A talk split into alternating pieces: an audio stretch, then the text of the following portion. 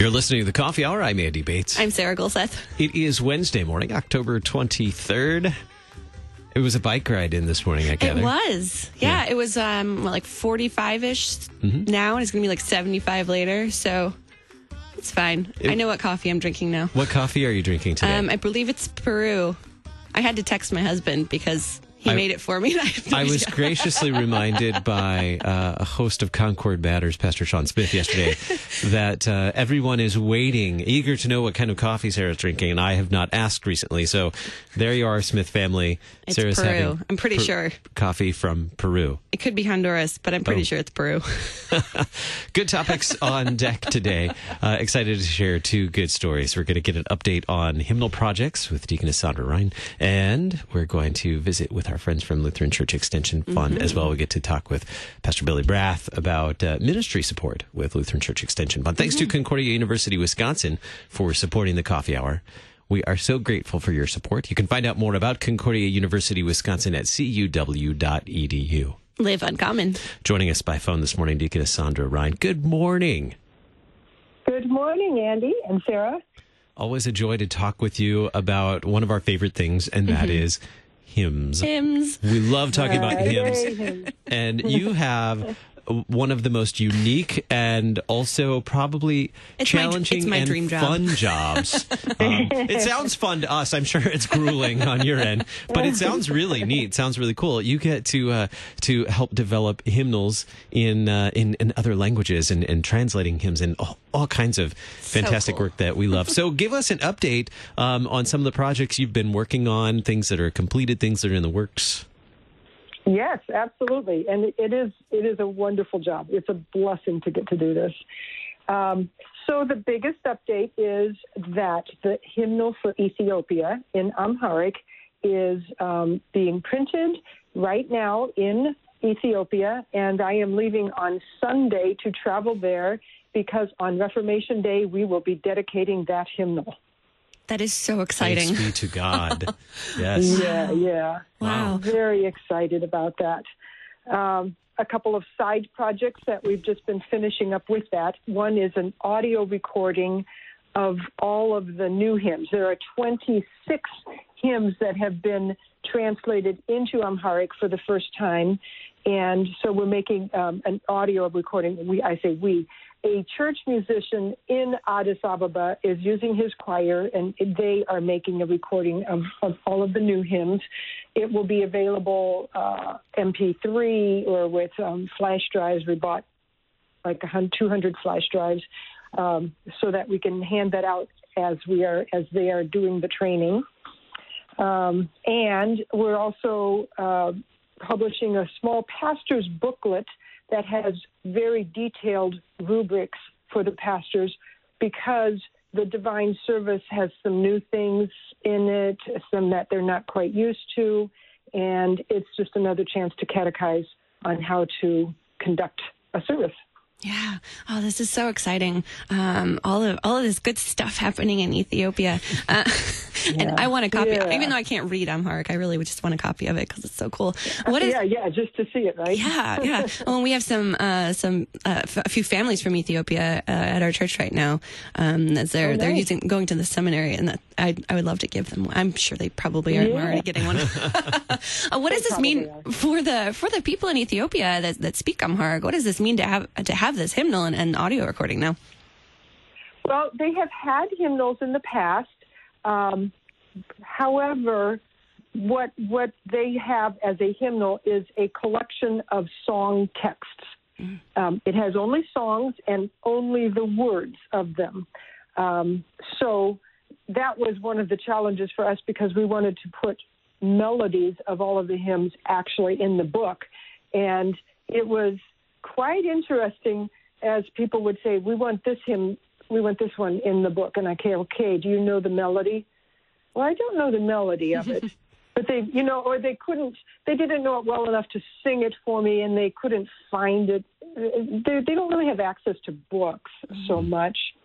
So it was it was quite a challenge to find tunes for the melodies, but um, we so we only included songs for which we did have tunes because that also is a way to preserve those tunes. Um, and then also it has the orders for Sunday morning worship with and without communion and matins and vespers, and those are things that the people have never seen um, in a book. Wow. That's exciting, and and and uh, Yeah. you know, much thanks be to God for that. That's just thrilling to, Yeah. to get to hear Yeah. that. Okay, so that that's happening in Ethiopia. Uh, let's head to Asia. What are some of the Yeah. projects happening in Asia? Okay, so um, one that has seen some good progress this year is the one in Chinese, in Mandarin. Um, and there, um, as we were working on that project, we often had pastors uh, coming to us saying, while we understand you're working on a hymnal, we understand it takes some years to do. In the meantime, could you just get us the order of service for the for the Holy Communion service so that we can begin teaching that to the people? And um, you know, what a lovely request. We certainly don't want to ignore that. So what we ended up doing is putting together a test booklet. Um, it's about the size of, if you remember the hymn, HS 98, that hymnal supplement from 20 years ago. It's about that size. So it has uh, Holy Communion service and also Matins and Vespers and mm, 65 hymns, lectionary, a few other things, and like 20 psalms, enough so that they can actually use it for a service. Um, we had, and that book was printed earlier this year. It came out in March. It was dedicated in March. Um, it, we were able to work it out at a time when President Harrison was able to be in Taiwan. He had some other things happening in that part of the world. And so President Miao was the president of the China Evangelical Lutheran Church, and President Harrison together dedicated that test booklet. So that was very exciting. Yeah, and and what is the um, what is that book doing now? What I mean, you have uh, requests for more printing in that book. Is that correct? Yes, yes. Uh, we had 500 books printed, which seemed like a ridiculously large number because uh, congregations are small, and um, you know we're talking about we need 10 hymnals for this congregation and we need 20 for that. It, it, it, it's very small numbers, but it's really not possible to get a good price unless you go at least 500. So we did the 500, and we have been blown away by the requests that have come in from uh, not just Taiwan and and a few from mainland China, um, including the Wisconsin Synod churches that are in mainland China, but also in Australia and Sweden and Canada and um, some uh, the North American Lutheran Church here in this country asked if they could if they could get some. So anyway, these 500 copies have just gone like the wind, and already we need to look at a second printing. Wow, that is incredible. Thanks be to God for that. Um, and Yeah, yeah. and uh, are- are we running short on We time? have three okay, three minutes. Oh, so much still to talk Three about. minutes, okay. Um, tell me a little bit more about uh, about your time in Asia. I know recently you you went on a on a teaching tour. Is that right? Yes, that's right. Um, I, um, in fact, my husband got to come along with me, um, and we did that for a couple of reasons. Um, there's so much need for just teaching on liturgy and on hymns in Southeast Asia, and my husband is a music professor. He's um, so in places like India and Sri Lanka, a doctorate in music is instant respect. So he could come in as a professor, and uh, and and it, it would be they would they would take his teaching very well. Plus, there's enough confusion about women's ordination that it would not be a good idea for me to come in and teach. But if he could teach, um, and then I could assist him, then we could it, you know it can serve a double purpose. And so we taught in Taiwan, India, Sri Lanka, and Indonesia on history of liturgy. We went on a five-week trip there, and um, it was it was especially a blessing for me to get to go have my husband be along on that trip. How fun to get to, to work together and uh, to uh, to teach together. that's exciting when you have that opportunity to get to do something like Yeah. that. What are some things Yeah. that you learned while you were on that trip? I mean, I know you went to teach, but uh, there are things that we always learn too when we're teaching. Oh, absolutely.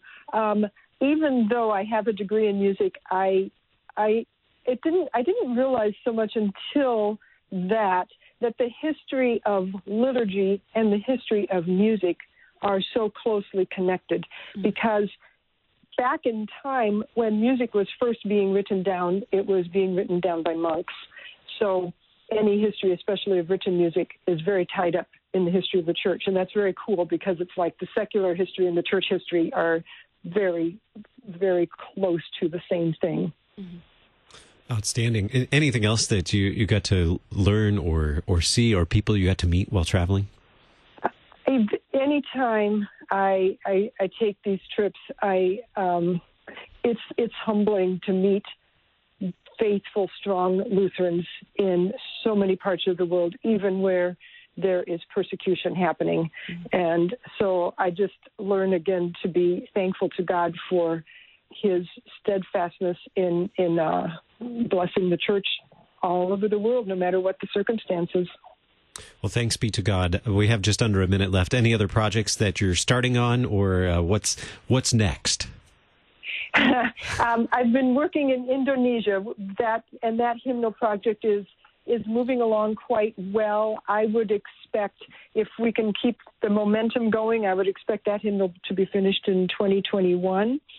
Um, and and then I also think that the teaching trip in Southeast Asia was successful enough that we're going to look towards doing more teaching and maybe not full blown hymnals, but just some helping with getting some resources, liturgical resources out to people. Awesome. So that's kind of the direction we're moving. Deaconess Sandra Rhein, thank you so much for being our guest this morning on the Coffee Hour. Always uh, great to hear an update on these hymnal projects. Yeah, you're welcome. I, I'm always glad to come and talk with you, and I love talking about these projects. You're listening to the Coffee Hour. I'm Andy Bates. I'm Sarah Gulseth.